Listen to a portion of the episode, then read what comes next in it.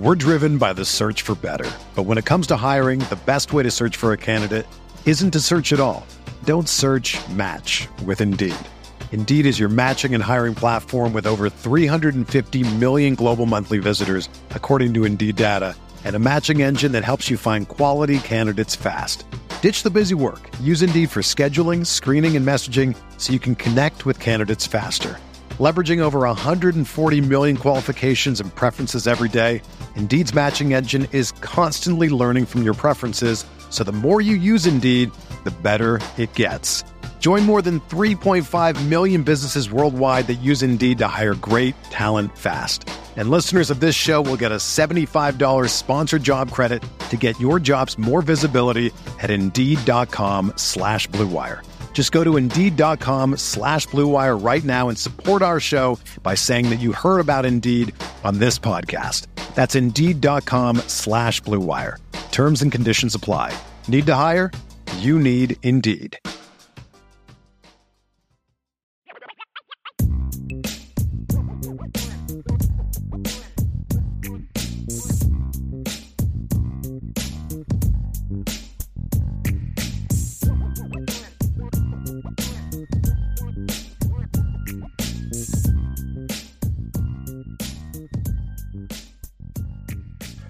Mike Reddy, thoughts on the SEC stand with an eight game schedule in 2024?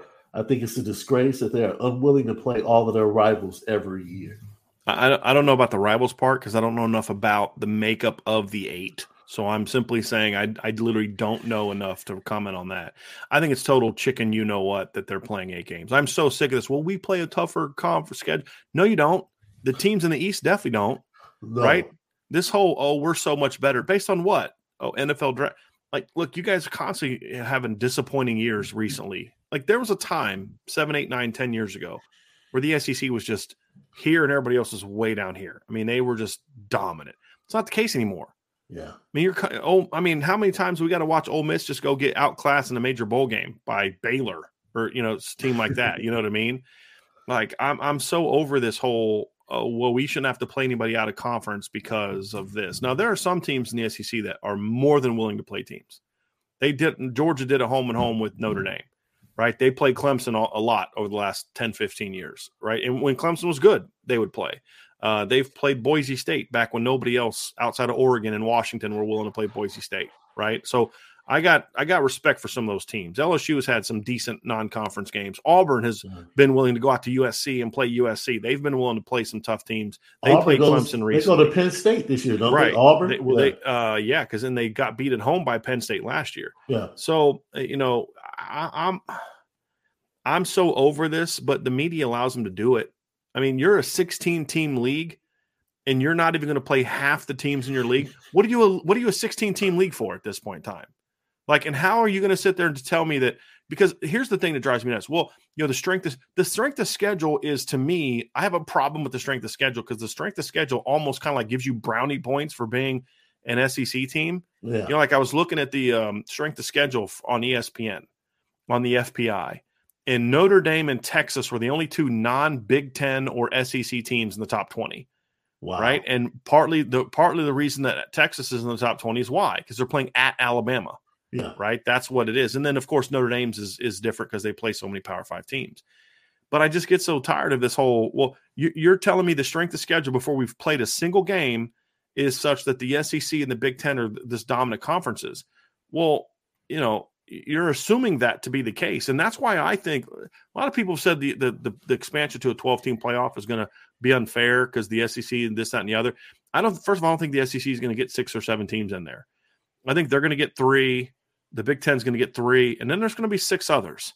And I think what's going to happen in a lot of those is some of these teams are going to get exposed as you're not quite as good as as you actually thought you were, but you're able to sort of get the same matchups year after year after year after year, and you didn't have to go out and play this style of play.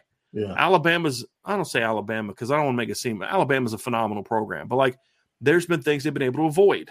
They've been able to avoid some of the conferences that are maybe doing things that could give them some problems back when the, the those conferences were really good. Like they didn't play a lot of Big 12 teams when the Big 12 was high octane. They did play Oklahoma once in a bowl game. Do you remember what happened in that game? with Trevor Knight at quarterback, Oklahoma worked them in that bowl game. This is in the middle of Alabama being gracious, I think the 2013 season, Yeah. if I remember correctly. So, you know, I my whole thing is Sean is is I just think it's ridiculous and absurd that they're a 16 team league is only playing eight reg conference games. And Yeah. and it'd be one thing if you're going to say, "Hey, look, we're going to only still play eight, but what we're going to do is we're going to get rid of the FCS game in November." Okay, I don't like it, but okay, at least you're doing that. Right. But they're not even willing to do that. So that extra, so it's not like that ninth game is you know them going to play Notre Dame or Oklahoma or well, I guess Yeah. Oklahoma being the legal Ohio State or you know, Indiana, Illinois, Washington, even Washington State, When does the uh, when Savannah does, State. when does that 24. Bama Bama Notre Dame series starts? When twenty seven?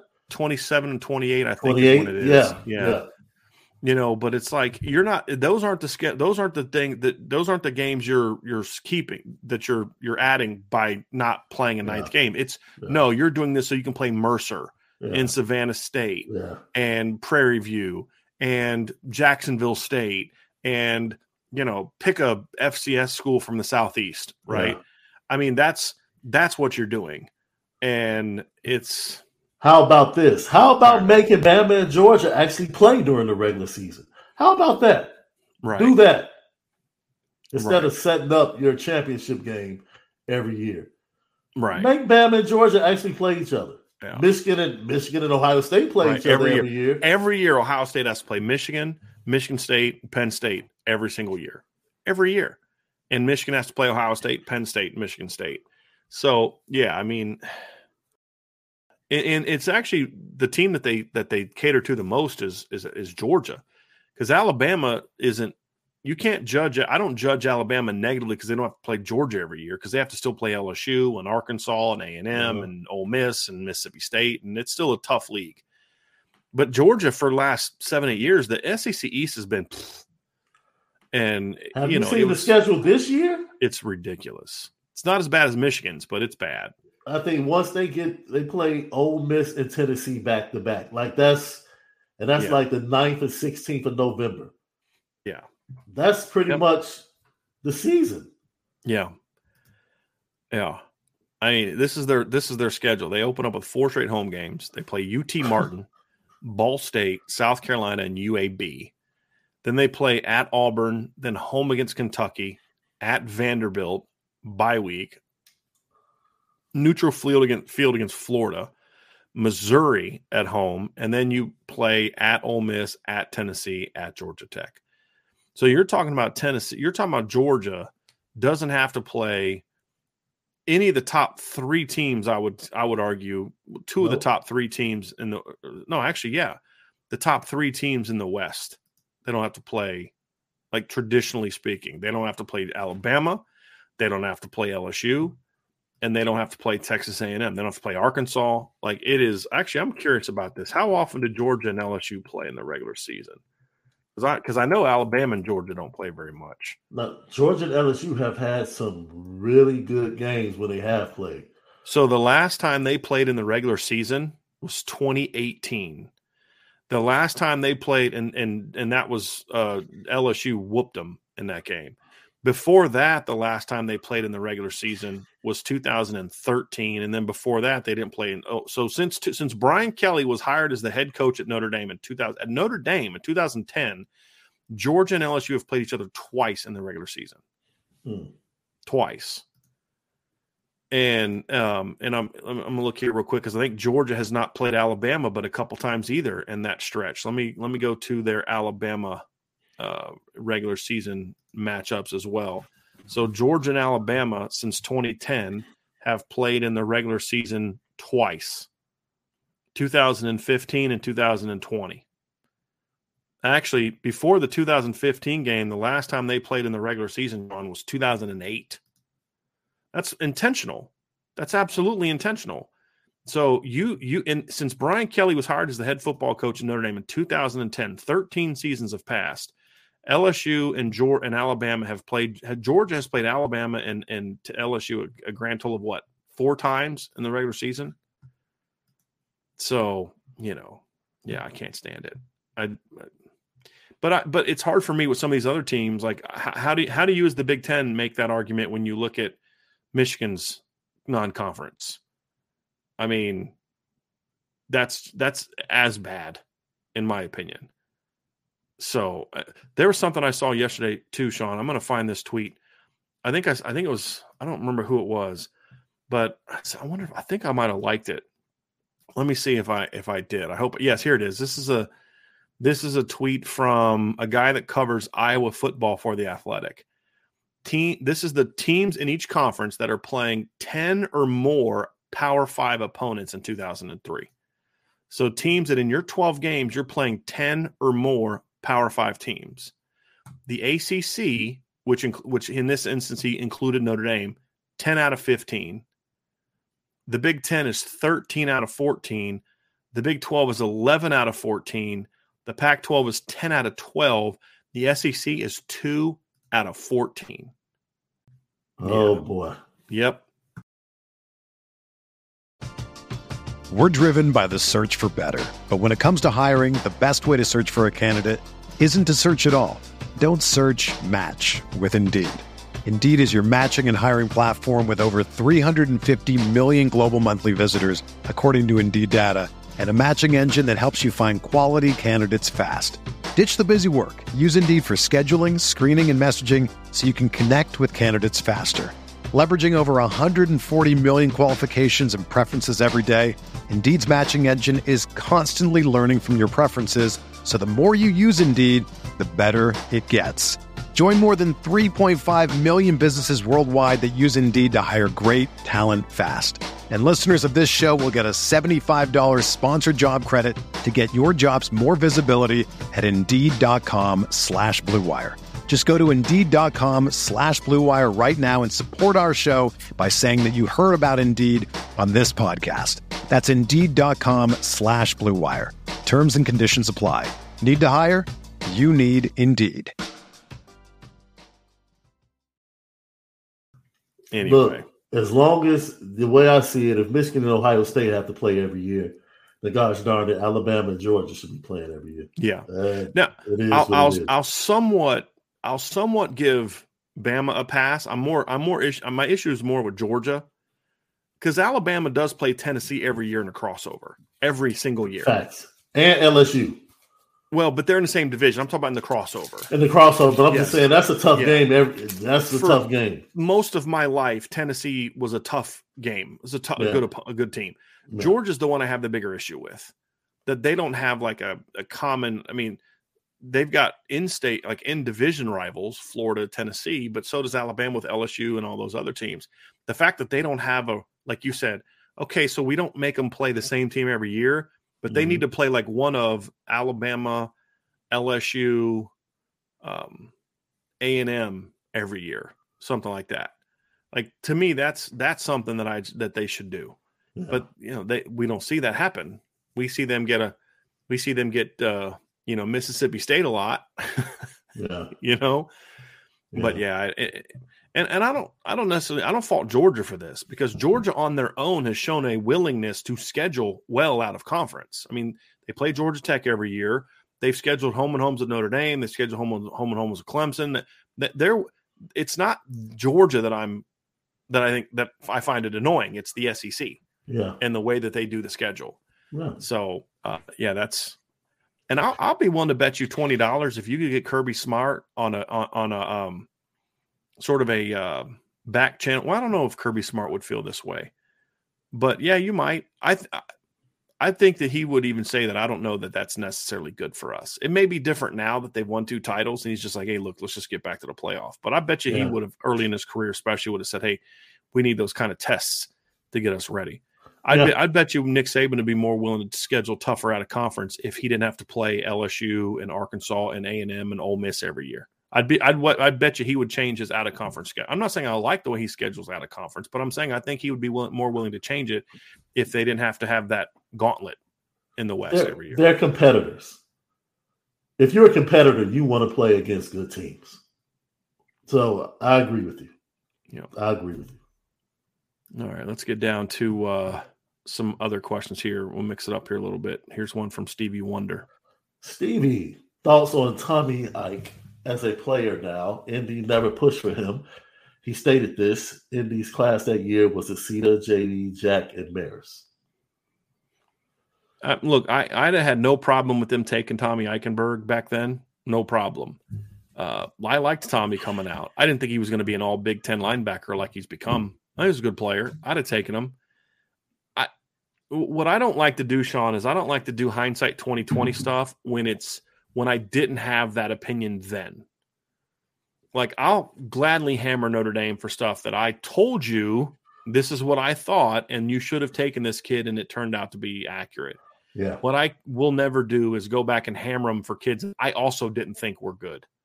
You know, so like when when uh, they passed on George Karlaftis, I, have never hammered Notre Dame for that because I didn't have a problem with them passing on George Karlaftis. I didn't think he was going to become what he became. So I'm not going to crush Notre Dame for a bad evaluation when I made a bad evaluation, you know. And same thing at linebacker. I loved Jack Lamb as a player. Loved Jack Lamb. Now, first of all, uh, or excuse me, actually, he's talking about Jack Kiser. Uh, so I would say going back that I probably would have taken, I probably would have taken Tommy Eichenberg over JD Bertrand. I would have. And I would coming out of high school, I would have. Jack Kiser's a different player. I actually liked Jack Kiser a lot. I'm actually going to try to pull up my rankings right now of, of how I had that class ranked um, just so I can kind of refresh my memory. But I would have taken Osita was always a, a, high upside guy. I, I, had some issues with Osita as a player. He was very raw. I'm not super surprised he hasn't really panned out at Notre Dame. Um, I think he was more talent than he was necessarily a, a great talent. I'm gonna see if I can find these classes. Where are they? I got all these files and stuff. Um, with all these rankings from from players and I'm trying to find what my old rankings were. So that would be the 19 class. So Maris was my highest ranked linebacker in that class. And so, I mean, I didn't even have Osita in the top 10 of that class. So I would have been fine. I would have been fine. JD was my lowest ranked guy of that class. So I'd have been fine looking back at my grades then if they would have taken Tommy Eichenberg over JD Bertrand then. But um, you know, Maris like I love that kid's potential, dude. I loved Maris's potential coming out, Sean. You know, one of the things that I say all the time, as much as we can sit here and grade these these young men and talk about upside, there are certain traits of these young men that you just you can't put a a, a score on it. It's just there was something about Tommy Eichenberg that we couldn't score, that we didn't know was on the inside of him. Mm-hmm. Like ultimately, when you get there, you're the best of the best from around the country. These young men decide their fates. they mm-hmm. decide how hard they're gonna, how much work they're gonna put in, and the type of player they're going to be. And that's something that's outside of our control, whether it's fans or evaluators. And Tommy Eichenberg is just one of those kids. Mm-hmm. So where we can sit here and say, you know what, I don't really have him, you know, he didn't check out the way he's played it out at Ohio State. But tip it, man, tip my cap to the yeah. kid because he has become an absolute great linebacker at Ohio State, and he's going to play on the next level. I didn't exactly see that yeah. when I was looking at his high school film, but man, kudos to the young yeah. man. And that's I, that's I the beauty him, Sean, of college football. yeah. I liked him. I like I said, I take him over JD. I didn't see a guy that was going to be an all Big Ten linebacker. I didn't see that. I, I, you know, so I'm not going to sit there and crush around like, how could you pass on Liam's younger brother? And I knew then that he was going to be great. I didn't. I didn't know he was going to be this good back then. So yeah. I'm not going to hammer him for it. But um, yeah, uh, but yeah, I, I think Tommy's turning. He's smart. He's a good athlete too. I mean, that's the thing is like he's so. not just winning with smarts and toughness. He's also pretty pretty good athlete, and that's where I thought he was lacking a little bit. I just didn't see that explosiveness. So kudos to him for putting in the work and becoming that kind of player. But I would have definitely taken him. Also, partly because I just I thought Liam was a heck of a player, and I like when brothers, you know, get to go to the same school, right? John Leahy, thank you for the question. On three reported Caleb Beasley has locked in an official visit for the Ohio State game. This seems to go against ND policy. Is this Beasley hoping for more NIL money, money or is a decommitment coming? First of all, that visit is well over two months away. Three, I mean, we have all of June, all of July, all of August, and then most of September. So almost four months away from happening. So I'm just going to give you four words, man. Let it play out. And that's all I'm going to say on that one. Um, he knows the policy. The policy isn't going to change. So we'll, we'll see. Just let it play out. And I, I wanted to bring this up, even though I'm not necessarily technically answering it, but I know that a lot of people thought it. So I'll just say, like I said, just let it play out, and then we'll we'll see if he if he makes it on campus for the in September, then we'll we'll have our answer. But remember the kid from uh, Texas last year, the cornerback Calvin Simpson Hunt, scheduled an official visit to Notre Dame, uh-huh. and it got canceled last minute because he was unwilling to decommit. And they said, "We're not bringing you up if you're not willing to decommit." So, and he wasn't willing to decommit until he knew where he was going to go. And Notre Dame doesn't do that. So, uh, just let it play out. Let it play out. All right here's a funny one. Uh, Rob Osgood says it for Brian, a quick Scott Satterfield note. He was my quarterback in high school, Hillsborough Orange. Let's just say I was a part of a few Olay blocks as an off O line tackle. That's awesome. Rob, that's bogus, that does Rob. Not shock me from that's, everything that's I've ever heard about Scott Satterfield. It does not shock me at all. Oh man, at all. I just find him and Eli Drinkwitz were probably two guys that I just would have wanted to slap in the face if we went to, if we played high school ball together. They just they just rubbed me the wrong way.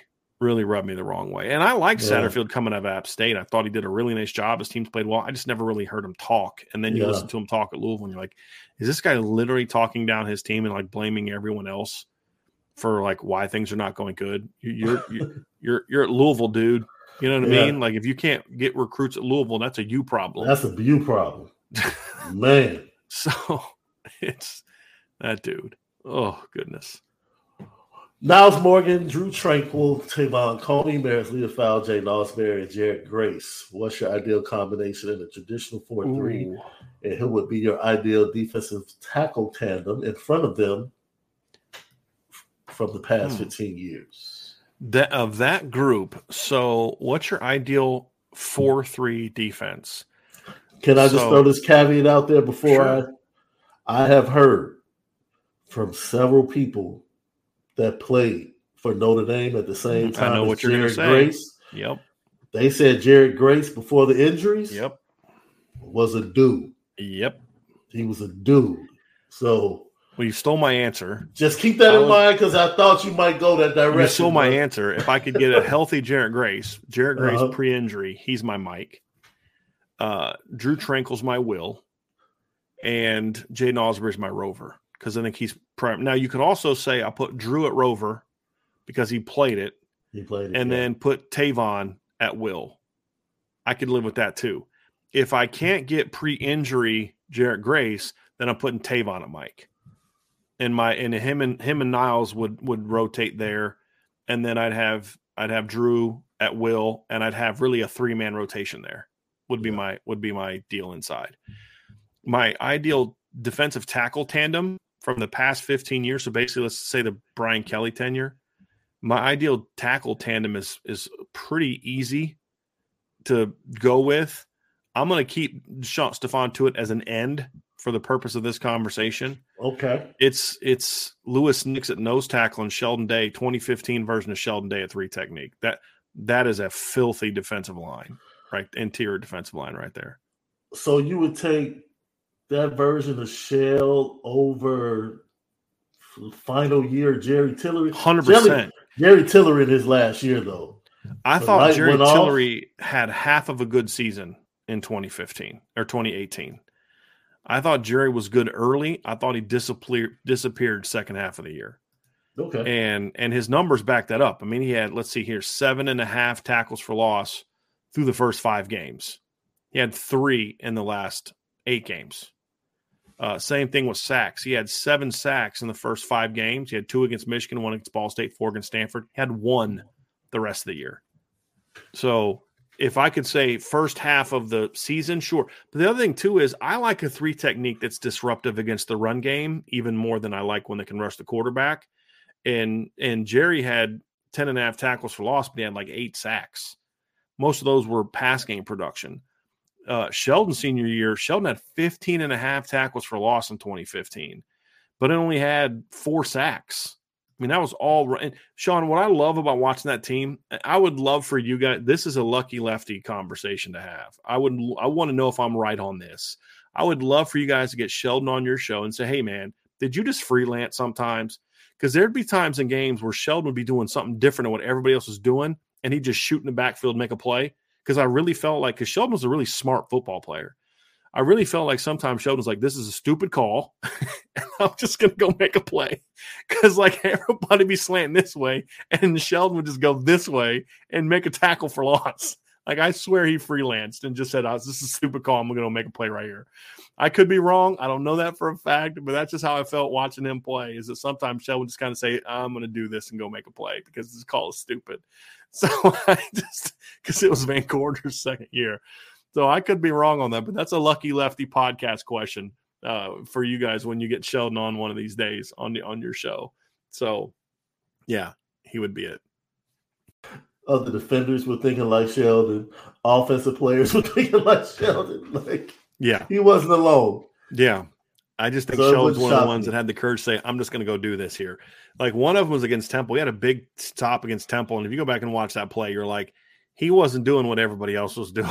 like yeah. he, he, was doing yeah. his own thing. Yeah. But it worked. It worked. And he was awesome that year in 2015.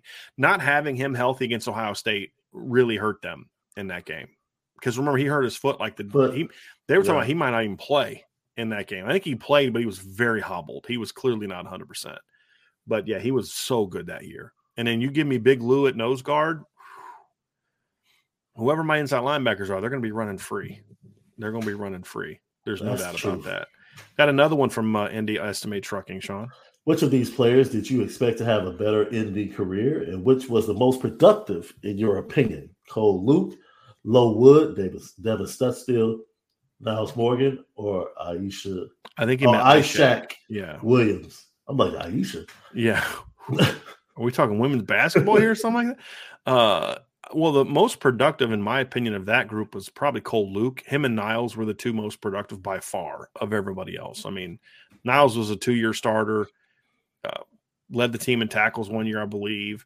Cole Luke had the brilliant 2014 season. And even though he never replicated that year, he still played a ton. So those two uh, is where I would be. I'll tell you the guy that I thought was going to have a much better career is Ishaq, and I still I still believe that Ishaq would have had he not got suspended was on the verge of of really breaking out in his last year. I really think that, and and because he he he that would yeah. I would have really liked to have seen what he could have done in 2014. And then there was talk that he might be allowed back in 2015 and I think he would have been really good then. But he was a guy that I thought was going to be a lot better than he was. I, I liked Devin Studstill too, and he was pretty good as a freshman. He just didn't want to do the work to continue to be good, and uh, that's what kind of that's what kind of hurt him. Is you know some looked, and Sean, it kind of goes to what you talked about earlier. Is there are certain things you just can't can't see on film, and you re- really can't know until you really watch a kid play but you know, Devin Studstill to be the player he was as a freshman, and then just really not do a whole lot else after that. You know, it's just there's certain things that you just can't see and you can't evaluate when you're when you're watching film. So here's an interesting question from an Ohio State fan, Sean. Well, What's the loudest you've ever heard Notre Dame Stadium be, both for a whole game and for an individual moment? So I have talked to people like Tim O'Malley and Lou Somogyi, who have all Tim Prister. They've all said over the years that the Miami game in '88 and the Michigan game in '88 were the two loudest environments that Notre Dame is, and that was back when they had a 59,000 seat stadium. For me, the two loudest games that I remember were both in. Uh, one was in. They were both in 2015, actually, uh, and that was um, Texas. In the opener was rocking, and part of the reason was they were remember they had just started construction and the way that things were, it was one of those years where it would funnel actually the noise back in instead of it escaping out. So it it kind of amped it up, not intentionally, but amped it up a little bit. And then that USC game was pretty loud too. Clemson this year was was in that conversation. Clemson this year was really loud and wild. It was, I mean, just from from the moment that that block kick happened. I mean, even even before that though, but like when Cam Hart was making big plays and and Benjamin Morrison was making stops, I mean, they just were outfit. Even though, like we talk about the Clemson or the, the Notre Dame offense and how physical they were, the Notre Dame defense came out and they were physical that game. I mean, your corners were making big hits. Remember when the tight end tried to run over Benjamin Morrison and he just took it and took him down? It's like, hey, you can run me over. You're 240 pounds, but you're going down and we're getting the ball mm. back. Yeah, I love Marcus Freeman's comment to Benjamin Morrison when he came to the sideline, yeah. like, "Hey, you need to get low, bro. Yeah. Just get low." but he took it right. He was yeah. he was like, "I'm coming at you." Cam Hart was great in the first quarter of that game. I mean, he was coming up, blowing up runs, forcing them to hold him. And then once the block kick happened, it was just like it just. I remember when Drew Pyne scored that little quarterback keep. Mm-hmm. I mean, you could feel the stadium rocking, and you can't often feel that at Notre Dame Stadium in the press box. You really can't. It's it's not one of those older stadiums where like the press box vibrates whenever the crowd gets excited. It's not like that. You can feel it. Uh, that was the that was in the conversation with those two 2015 games for me. Michigan 2018 was pretty loud in the first half. It just didn't stay that way for the whole game. Like when Brandon threw hit uh, Finke on that bomb, that place was insane. So I'm talking about for an individual moment yeah. when he threw that poster on Chris Finke outplayed those two Michigan defenders. That Notre Dame Stadium went crazy. It went nuts. Um, Will Fuller's touchdown against Adoree Jackson was about as loud as a moment as I've ever seen, and it was one of those crescendo moments, Sean, because it was quiet in the stadium. You had just watched Cody Kessler go right down the field and, and score a touchdown yeah. You had and and and um and if you remember in 2015, that was coming off the year that USC had just obliterated Notre Dame at the end of the year. You know, go here we go again. They're just they're going to murder us just like they did last year.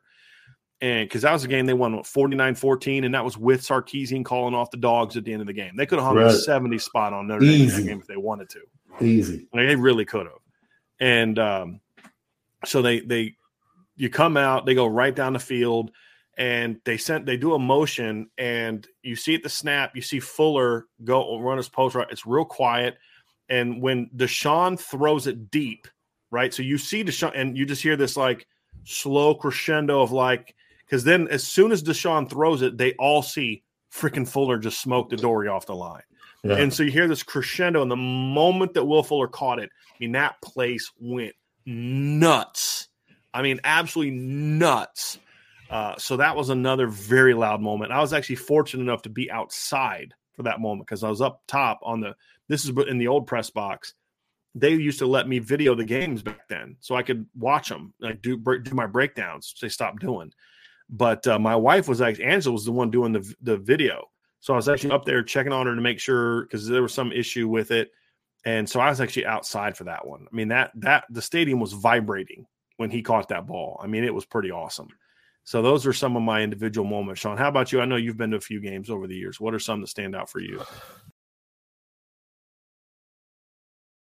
Um, it got pretty loud at Soldier Field in 2012 when they beat Miami.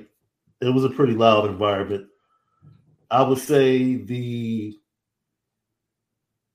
I was there for 2012 what's it? Not that Stanford game. What Stanford game was I there for? Not twelve.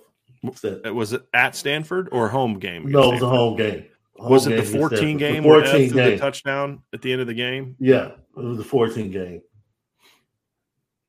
The game was pretty, but most of my games have been via. I can tell you the loudest I ever thought coming through the television, like what it felt like. Yo, that is insane that 2012 Stanford game seemed like an electric atmosphere, especially for the goal line. Mm-hmm. It seemed like the crowd was into it. It was raining. That seemed like something that would have been very loud. Uh, I agree with everyone that said 88, Michigan and, and Miami. The Miami mm-hmm. game felt, you felt the energy coming through the TV. It was like, yo, this is incredible. Because you didn't know what you were going to get, right? Because you didn't know Notre Dame was going to come out and physically just impose their will. again, this is Miami, man. So to see that and energy that was built, of course, the T-shirt and everything that was surrounding that. But I remember the '93 Florida State game. That had to be one of the loudest moments because I'm sitting there in my college dorm watching this with some friends of mine that were Florida State fans, and I am talking trash the entire time. The entire time. And I'm talking trash. It's, you know how you talk trash, but you have a fondness. Mm-hmm. Like I really liked Char- Charlie Ward was playing. Yes. I was watching him play. Yes, I love Charlie Ward. Kez McCorvey. Yeah, that was a Absolutely. fun. Derrick Brooks Absolutely. was a great line. That was a fun team Absolutely. to watch, except that weekend. Except that weekend. Except that weekend. And I liked Bobby Bowden. I had a lot of respect for Bobby Bowden too. Yeah, because Florida State was one of those teams that would go play anybody, anywhere, any place, anytime. You know, I mean, they they weren't afraid to play people like Steve Spurrier was. I mean, I mean, like Florida, like Florida did. So yeah. yes, yeah. It, it look. Let me tell you something. The stadium. Can I say something? Charlie yeah. Ward was ahead of his time. Oh, absolutely. Like way ahead of his time. Absolutely. Like Charlie Ward. Charlie Ward in is, is like what today's quarterbacks are. Mm-hmm. Like he was Bryce Young slash, you know, those type of guys way before those guys were even born. You know, like he was he was a he was a quarterback from a, a different era playing in an era in that era in an era where I don't think like his numbers were would have been so much better in a modern offense, and they're pretty good then. But yeah, I don't know if you've seen brilliant. if you've seen his documentary. He actually had, he has a documentary out. I didn't see that. No, where, yeah, where he talks about his evaluation coming back from the NFL, and his evaluation is pretty much what made him choose basketball. Yeah, he wanted to play in the NFL. He he would have been a first round pick right now. Today, oh yes. Oh, the type of quarterback he was, absolutely. Dude, if Christian Ponder's a first round pick, Charlie Ward's number one overall pick. Yes. Because yes. back then it was so much of they were looking for a prototype. 6'3, 220 big arm, yeah, in the pocket. Arm. Yeah, exactly. Exactly. Because like you the only guys that were doing things in the NFL running the ball like Charlie was were like Steve Young was an anomaly, but at that time I think Steve had just kind of taken over the Niners. Yeah. They hadn't won the Super Bowl yet.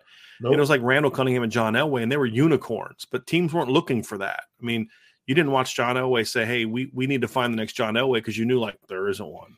You know what I mean? You were trying to find the next Dan Marino, the next Phil Simms, the next, you know, six four, six five, six three, as you said big arm, pocket, seven step drop quarterback. That Jim, because there was a lot of run and shoots back then. So you want guys mm-hmm. quick, get rid of the ball quickly. And Charlie was throwing the ball down the field and, you know, all that kind of stuff. So yeah. Um, yeah, he would be a, it would be viewed much differently in today's, in today's NFL, in my yeah, opinion.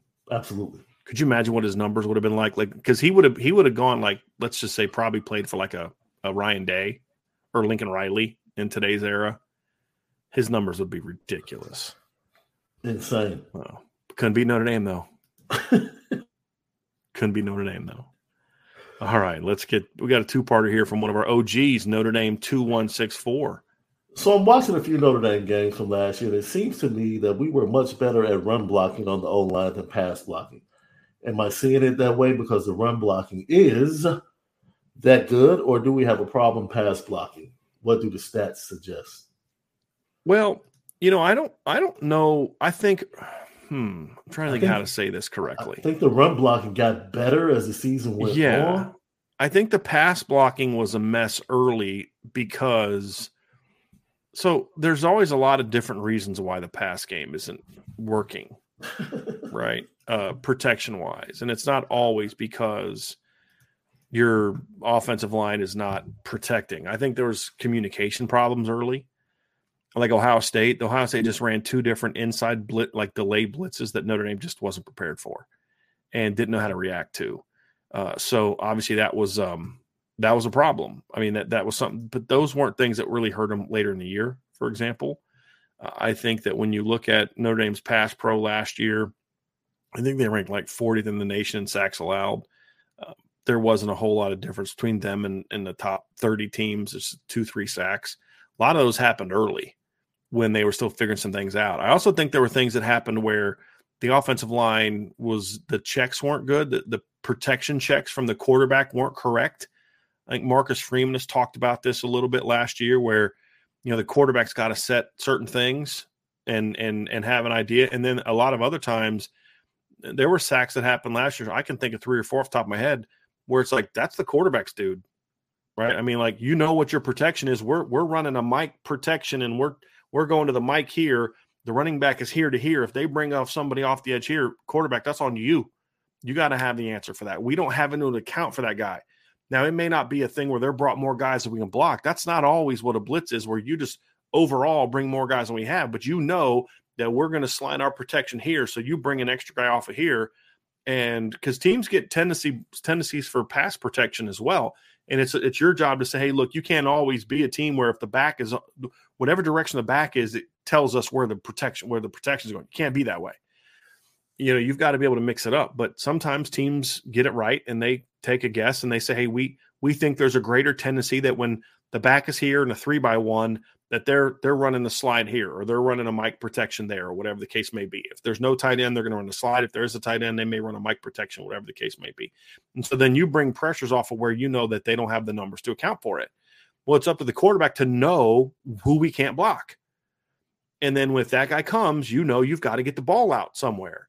And and there were times where that didn't happen either. So I, I didn't think either group was very good early. I will say that I think the run game got going sooner than the pass game, but I think the pass protection aspect of it got better as the season went on and uh, was was good. I, again, I I think some of the issues that happened later in the year uh, when it comes to some protection breakdowns were more about the quarterbacks than they were about. Um, and I think, like you said, second half of Navy Navy's perfect example.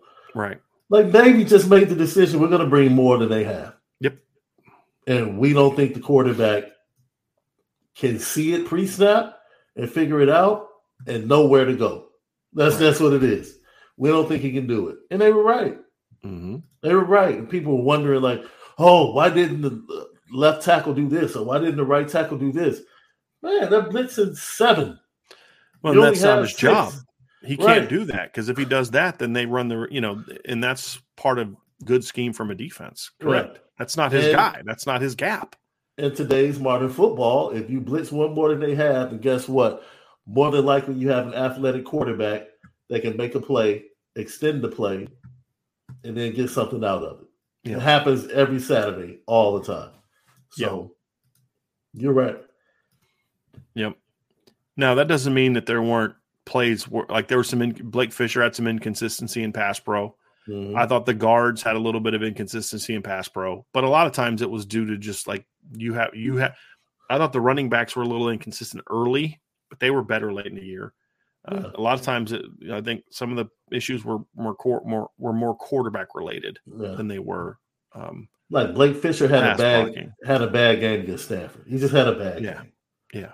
It just wasn't his best game. And he had a good season.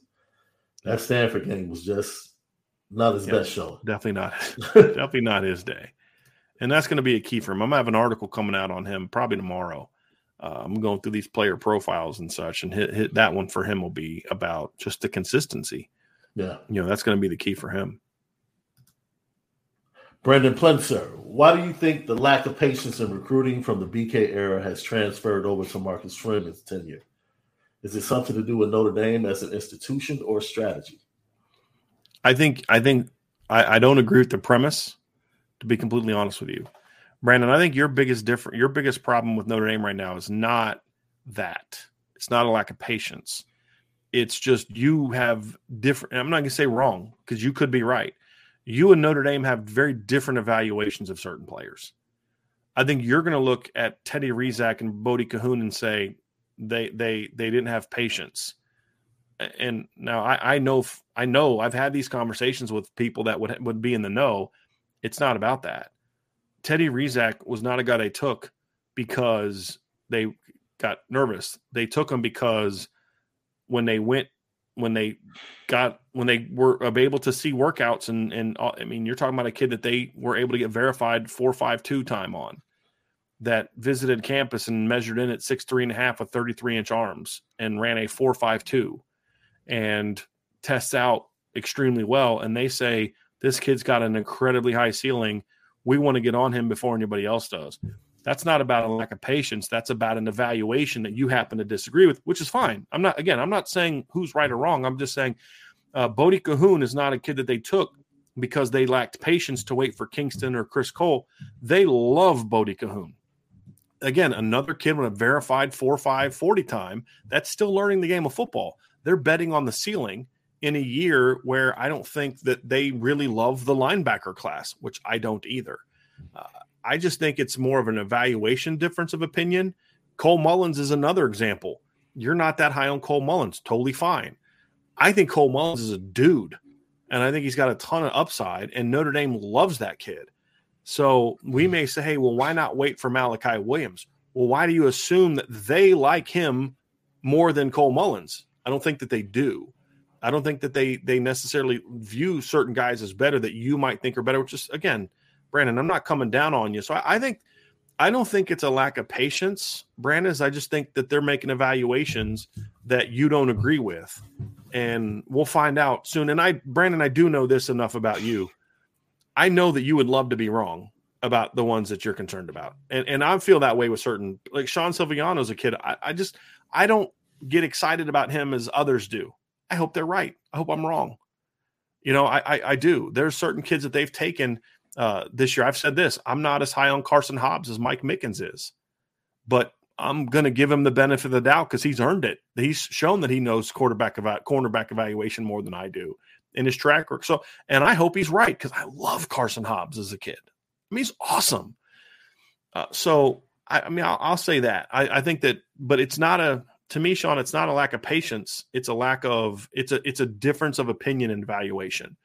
Like the Anthony Knapp one, that again, not a lack of patience, just a difference of opinion and valuation. That's one of those ones where you talk about a coach pounding on the table for a kid. That was Joe Rudolph pounding on the table for Anthony Knapp. Now he could be right, he could be wrong. We don't know, but it wasn't a patience thing. Uh, uh Aneyas Williams was not a patience thing. That kid came to their camp and dominated and then the film is incredible. I mean, you know, again, you could talk about level of football, but the film was good. But then he comes to Irish Invasion last year and is outstanding. Uh, receiver Isaiah Canyon was not a lack of patience. They see a dude with five star upside. So do I. They loved Micah Gilbert from beginning. Not a lack of patience. They just love that kid. So I think the difference here, Brandon, for for you is uh, I don't think it's an impatience problem it's just an evaluation problem. If if what you say is correct if what brandon you think about players is accurate then the issue will be more about this staff is not good at evaluating players. It won't be so much that they're pay, impatient like brian kelly's tenure was.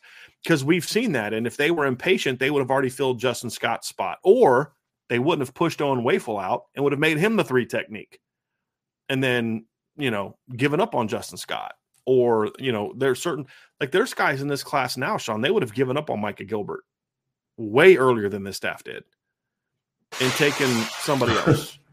yeah, you know. Uh, so that's the thing is for me is I just I don't think they lack patience. I think that there's just there's just some evaluation differences of opinion with the staff compared to what you think, which is again, please don't take that Brandon as me saying you're wrong. You could end up being right but there's just some difference of opinion from an evaluation standpoint on on that one. Siggy 13, Notre Dame's membership into the AAU is a big deal, in my opinion. They jump schools like NC State, Virginia Tech, who do more research with Fed dollars. Do you think this foretells Notre Dame's move to the Big Ten or just an academic move? I think this is an academic move. Uh, I, I, you know, look, here's why I don't think it's a Big Ten thing. Everybody keeps saying, well, this is, you know, a lot of the Big Ten teams are in there. And that's been one of the issues with Notre Dame in the past is th- those are different type of institutions in Notre Dame, far more research oriented. I mean, Michigan State is basically like an agricultural school, more so than like a, a, a liberal arts school. I mean, there's an aspect to it, but it's a big agricultural school. Virginia Tech is is, you know, is a little different that way.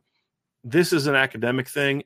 Here's the deal if Notre Dame wanted to be in the Big Ten before nine, early 90s, like a year ago, like guys, when they started expansion and they went and got USC and UCLA, does anyone here think that if Notre Dame would have said, hey, yeah, we want to come, that they would have said, no, you have to become an AAU member first? No, they wouldn't have. Th- that's about football. And and so you may say, well, hey, Notre Dame is now in the AAU, so they may be more willing to join the Big Ten. I don't think that's the case either. I just I don't I don't think those two things have anything to do with each other, in my opinion. Now, does that mean Notre Dame's never going to join the Big Ten? Not saying that either. I'm just saying I think this is completely independent of that. That's my opinion on it, and you know I just don't see how that's going to have any impact on conference decisions for Notre Dame. It it has it's not sports related at all. This AAU thing is not at all related to athletics. It's purely an academic research type of situation.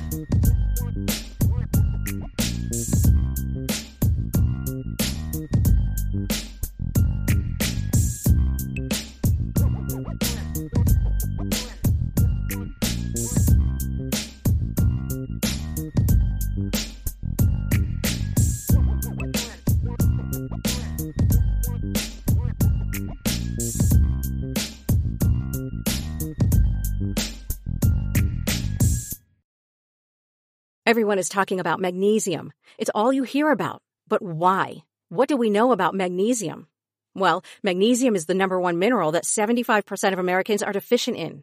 If you are a woman over 35, magnesium will help you rediscover balance, energy, and vitality. Magnesium supports more than 300 enzymatic reactions in your body, including those involved in hormonal balance. From functional medicine doctors to mental well-being and female hormone experts, we all know that magnesium is the one mineral to improve all aspects of well-being and health. But which one? Magnesium Breakthrough from Bioptimizers, the trusted choice recommended by leading experts with seven best absorbed forms of magnesium to ensure your body receives the support it needs for overall well-being. Go to bioptimizers.com slash balance today and use code BALANCE10 for 10% off. Support your journey to wellness at B-I-O-P-T-I-M-I-Z-E-R-S dot com forward slash balance. Magnesium Breakthrough from Bioptimizers, your foundation to optimal health and vitality.